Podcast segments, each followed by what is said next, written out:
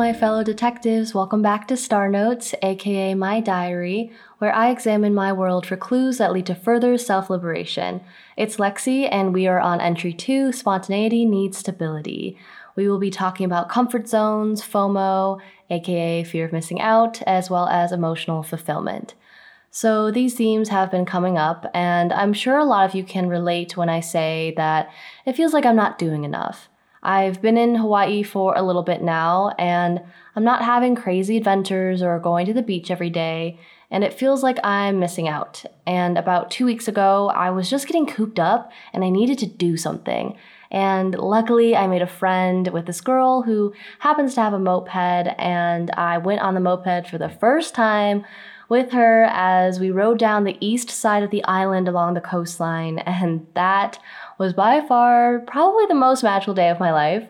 I could feel the world just rushing through me, and I truly felt alive. There's really nothing like just going, I don't know, 40 miles per hour and you're just fully immersed outdoors. You just feel the wind in your hair and just, I don't know, it feels like, you know, you're the main character of a movie. And since that experience, I have been seeking ways to get that feeling again. And I realized that fear has been holding me back from experiencing a lot of beauty in my life. When I was hanging out with my friend, we were discussing our lives, and she has such a fun outlook on life and really goes where the wind takes her. She's experienced a lot of adventure, and I found that really admirable. And I realized how sheltered I felt in comparison. I never thought of myself of being afraid to take risks, but fear and limiting beliefs sneaks up on you in really quiet ways, and I'm paying more attention now to when I stop myself from doing something because it'll make me uncomfortable. I've spent a good couple of years really building a sanctuary for myself within my body and the multiple spaces I've been occupying. So going outside of that feels like I'm betraying my sense of security. And since I've been in Hawaii, I've been wanting to explore more um, because it's a beautiful place with a lot of um, places where you can go by yourself and experience nature. But know, certain things prevent me, like the pandemic and also the fact I have no transportation of my own. I have to rely on other people to get where I need to go. And I've attached a lot of my freedom to having a car. And since my car is on the mainland, I don't have that sense of freedom anymore. So after my moped adventure, I decided that I was going to take my joy into my own hands and rent a moped. Mind you, I've never been able to balance on literally anything. It could be it could be anything like roller skates, rollerblades, skateboards, ice skates, um, even bikes. I've had a little bit of trouble with. Um, I've struggled with my balance, not for lack of trying, and this moped thing really is a big deal. You know, it was a big deal. So I go to the rental place and the guy gives me a lesson on how to ride, and I'm nervous, but I'm hopeful. I watched a lot of YouTube videos beforehand so I could feel a little bit prepared, but I mean, that thing is tricky to learn, at least in a couple hours. And I noticed all of this fear and just lack of trust that was coming up when I was learning how to ride. It felt scary to lift my feet off the ground and just trust that I was going to balance on the scooter. And, you know, eventually I thought I was starting to get the hang of it, but I was definitely not ready to go on the road. Um, but next thing you know, I know I'm swerving and losing control, and I fell and crashed. And that was slightly traumatizing and very embarrassing. Um, a lot of people saw me, and I, you know, I probably won't have to see them again, but it's still kind of an embarrassing thing to fuck up in front of that many people. And so I returned the moped, I got a refund, and I went home with very bruised legs and an even more bruised ego. I was so upset that I gave up and that I didn't get the hang of it as quickly as other people do, but at the same time, I was proud that I did something that was so outside of my comfort zone. And then I started examining what areas of my life I still hold fear or resistance to. And a lot of it has to do with athleticism. Whether it be sports or hiking or dancing, anything that involves my body having to perform at an optimal level, I avoid. And this goes back to gym class growing up and how traumatizing that can be, and also my asthma getting in the way of my performance. I'm sure a lot of you can relate to that fear of being judged for your athletic ability growing up, you know, not being fast enough or strong or skilled enough. And it really affects your sense of self worth. And I'm doing more reflection about that with my therapist and with myself and how to let myself not be good at something. So, a big takeaway for me was don't avoid things that you aren't good at. Let yourself try something that you're curious about, even though you won't get it perfect the first time. Of course, honor your discomfort and don't do things you have no interest in and things that make you feel unsafe. Like if you don't enjoy soccer and you just aren't good at it as well, then just don't do it. Um, and that's the case for me. But and I and I know sometimes our enjoyment levels correlate to how good we are at something, but you know when you're avoiding an activity because you fear failing versus when you're avoiding it because you just don't like it. Um, if there's something you want to try or something that piques your interest, just look into it, try it, make mistakes, let yourself be messy. We talked about this in the last episode about perfectionism, how my need to control prevents me from being human. And our humanness isn't pretty all the time, and you don't have to prove yourself to anyone. But moving on, I realized that when you're learning something, take it at your own pace. When I was learning to ride the moped, I was trying to get good as quickly as possible instead of being intentional with it.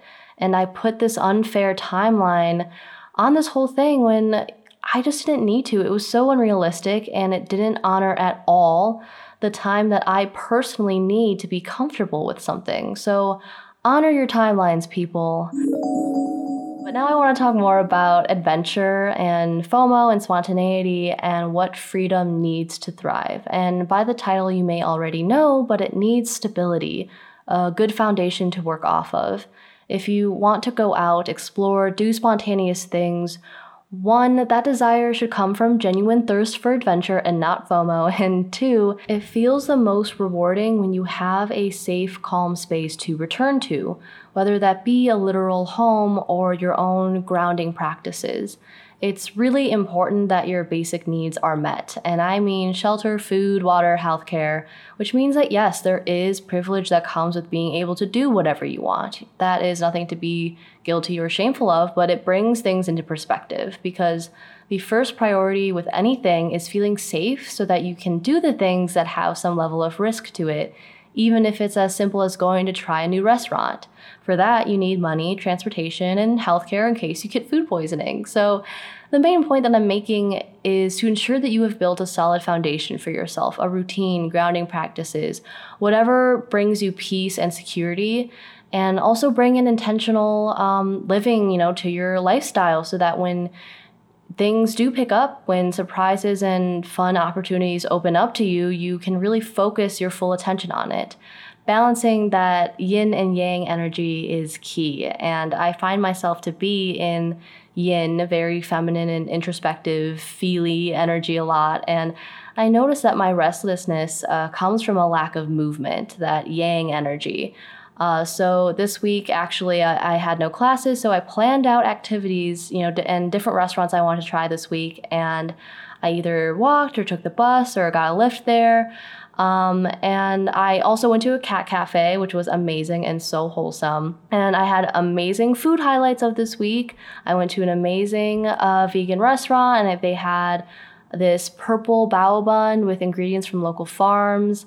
Saturday, I got a vegan pizza from What It Dough, and I also got vegan donuts, which I pre ordered because they're exclusive. And um, there's a lot of really unique flavors, and they're from Little Vessels Co. So I just want to insert little Hawaii vegan spots for you if you want to try it out. But it was a really fun week and I did everything for myself and it it brings me to this epiphany that everyone has their own unique version of what fun and spontaneity looks like for them.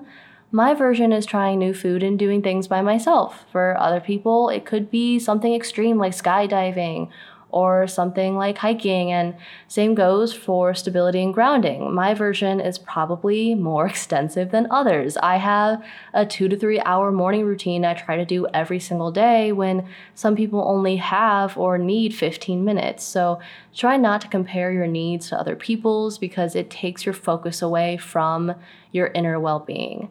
And this is also how you avoid FOMO. When you honor your desires and only entertain the ideas that bring you joy, you focus more um, on doing things out of love instead of lack. So I'm personally just accepting more and more the pace that I take my life. I enjoy slowness and solitude, and there's nothing wrong with that. And I've also come to the realization that all I want right now is domestic bliss for the past two years, I haven't stayed in one place for longer than four months, and it's hard consistently hopping from place to place and not truly having a home of my own to come back to. So, all I want is to move in with my partner into a nice apartment and have cute cookware and film wholesome videos of me baking cinnamon rolls. And that's actually going to happen in a few months, and I'm ecstatic and just really excited to find furniture and decorate and do DIY projects. It took a while to come to terms with the fact that that's what I want. Part of me was like, you should want more. You should, you should have these big dreams. And of course, I have desires outside of having this long term apartment, but this just ties into how manifestation culture is telling us to seek more and more because there's abundance available to us, which is great. Um, but just because all of it's available to you doesn't mean you need to want it. So don't get me wrong, I'm glad people are learning about the agency that they have over their life. But I noticed that for myself that there's this little voice in my head that sometimes says I should want more when in reality all I want is to create a cozy space for myself. It's really all about deep emotional fulfillment right now, and I hope that you can find that for yourself in whatever form feels right to you. So, as we come to a close of this journal entry, I want to leave you with a question, uh, which is what feels emotionally fulfilling to you right now, and how can you honor that? Really plan out a section of your day, or even after listening, if you have time, to reflect. Ask yourself if you're living the life that you want, if you're living it the way that you want. Focus on what's working and what's not. See if there's something that needs to shift and make a decision to change just one thing to get closer to having more fun. So I will leave you with that. Make sure to follow Star Notes to stay updated on when entries are released. You will find me at Vietaly Girl. V I E T A L Y girl on Instagram, and I actually started a new account called Star Noted that has more dreamy, introspective content in the form of cute graphic designs. So check that out if you want. And the next entry on Star Notes should be coming out next Monday. But until then, keep investigating, and I will talk to you next time. Bye.